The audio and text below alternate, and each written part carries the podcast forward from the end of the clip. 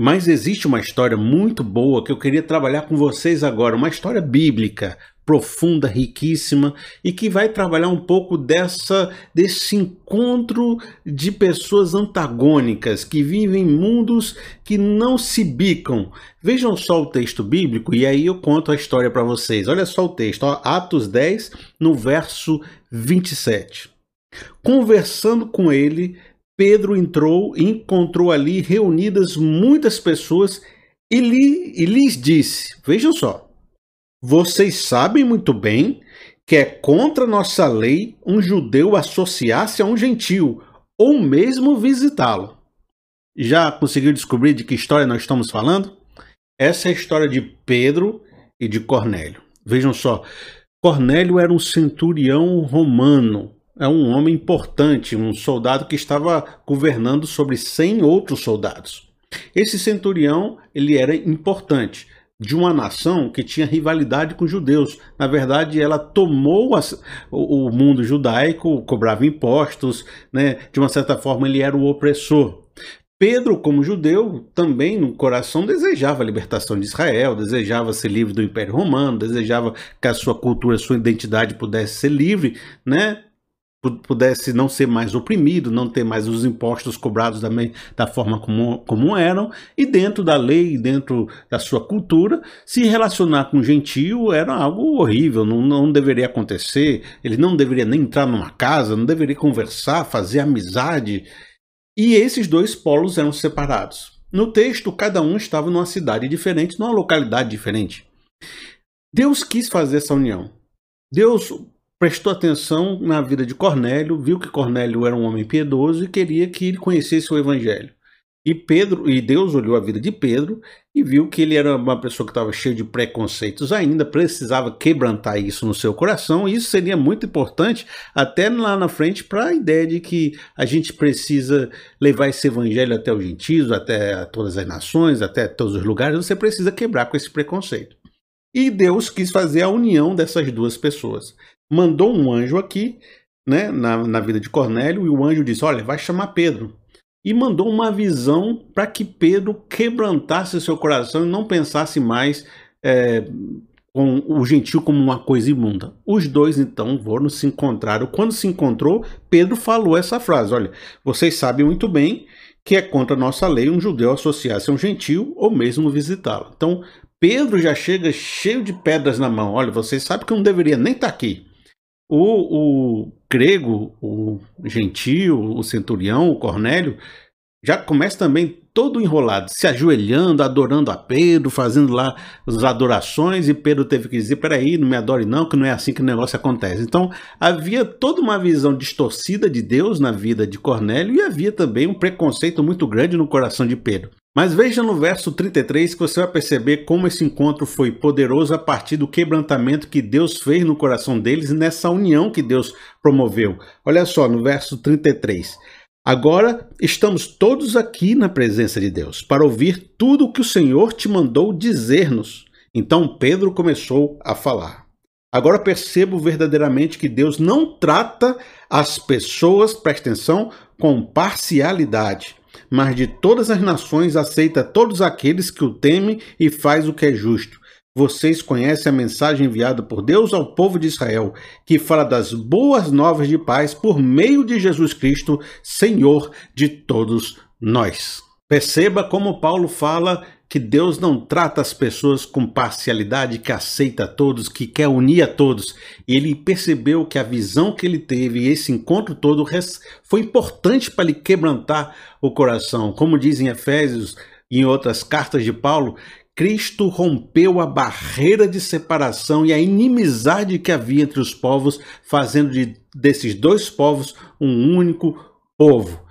Esse é o grande mistério do Evangelho, essa é a grande força que está por trás de uma ação de uma pessoa cristã. É essa união, essa conciliação, esse desejo de que a gente se torne uma só carne, que não haja mais rivalidade.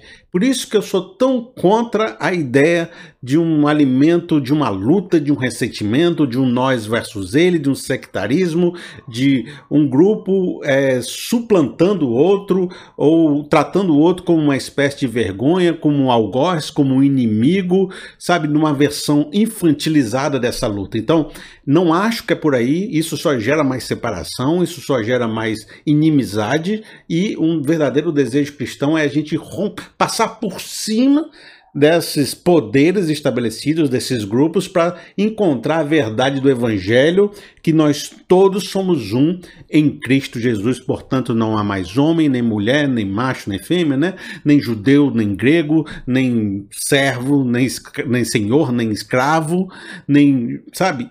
Pois todos são um em Cristo Jesus. E é muito bom você perceber no texto bíblico de Pedro e Cornélio, em Atos 10, que em nenhum momento a Bíblia trata Cornélio de uma forma pejorativa. Inclusive, coloca diversos é, adjetivos positivos para que ficasse claro de que se tratava de uma pessoa com muitas qualidades.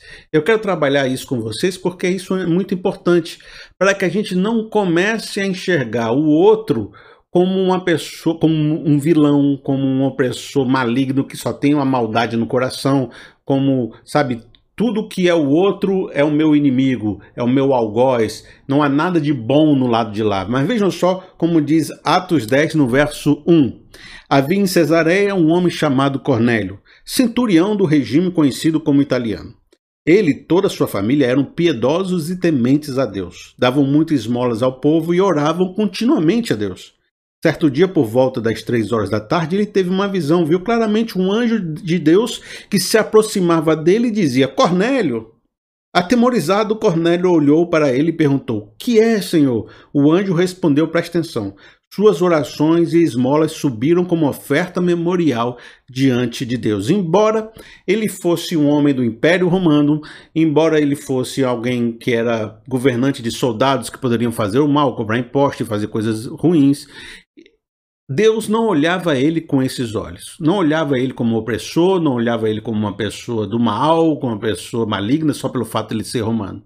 Deus olhava ele como indivíduo, e como indivíduo ele via que ele era um homem que dava esmolas, ou seja, tinha uma consciência social, sabia repartir o que tinha, tinha um coração caridoso, sabe? Era um homem religioso, espiritual, orava a Deus continuamente. E você percebe que quando você pensa, ah, as elites são ruins e malignas, e você vai olhar a vida de uma pessoa dessa, às vezes ele é uma pessoa temente a Deus, religiosa, com coração bom, caridoso, e quando você demoniza um grupo achando que todo aquele grupo é do mal, infantilizando isso, você não olha com o olhar de Deus. O olhar de Deus não está demonizando grupos, está olhando pessoas e o coração delas e a intenção delas e percebendo às vezes e querendo levá-las a um encontro verdadeiro, um encontro entre inimigos, em fazer a paz desses povos e não eliminar povos. Tá entendendo? Uma vez uma colega minha, ela falou o seguinte, ela chegou para mim e ela estava meio revoltada com isso e estava dizendo assim, esse negócio, né? Aí estava dizendo assim, não, porque são os grandes, os empresários que destroem a nação, os empresários que elegem as pessoas, eh, as pessoas erradas, empre... demonizou os empresários, certo?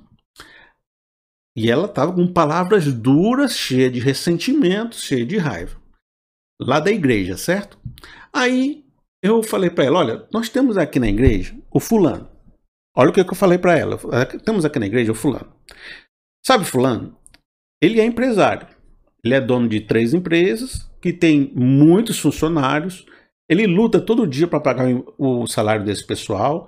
Às vezes eu conheço a vida dele, está cheio de dívidas porque a situação está difícil está ali tentando fazer o melhor trabalho possível, sustenta fornecedores, sustenta, sabe, um monte de gente, faz um bem danado para a sociedade. Você está dizendo que essa pessoa é do mal e que tudo que ela faz é errado e que nada do emprego dela, sabe, é, é ruim. E ela conhecia o fulano, eu conhecia o fulano, nós temos amizade, e ela sabia de toda a bondade que tem no coração dele. Falou: Não, eu não estou falando do fulano, o fulano é gente boa, fulano é do, do bem, eu amo fulano, fulano é maravilhoso. São os, os grandes empresários, os mega empresários. E aí você começa a trabalhar um conceito assim, oculto, né? São aqueles mega empresários que ninguém sabe quem é, meio oculto, não tem nome, são pessoas, é uma conspiração do mal que está em algum lugar, porque depois que você conhece as pessoas, você percebe. Eu sei que tem gente muito ruim por aí. Mas a maioria das pessoas, quando você conhece elas, vê que nem todo, que todo mundo é assim. Tem coisas complicadas no coração das pessoas e tem coisas muito boas no coração das, das pessoas. Cornélio se ajoelhou para adorar Pedro. Não parecia ser uma pessoa que tinha uma espiritualidade muito bem organizada, mas ao mesmo tempo era um cara temente a Deus, dava esmolas, orava a Deus continuamente. Então, nem, as pessoas não são 100% uma coisa ou 100% outra. Essa visão é, é a visão infantilizada. Porque há muita bondade nas pessoas, inclusive pessoas que estão em situação de poder, em situações de elite, em situações pobres, em situações marginais. A gente sabe que tem muita bondade em todo mundo. E por isso que a gente tem que olhar as pessoas de uma forma mais humana. E é isso que eu estou trabalhando. Porque todos os rótulos de Cornélio poderiam colocá-lo como uma pessoa mal, mas a maneira como a Bíblia descreveu ele foi olhando o seu lado e as suas atitudes positivas.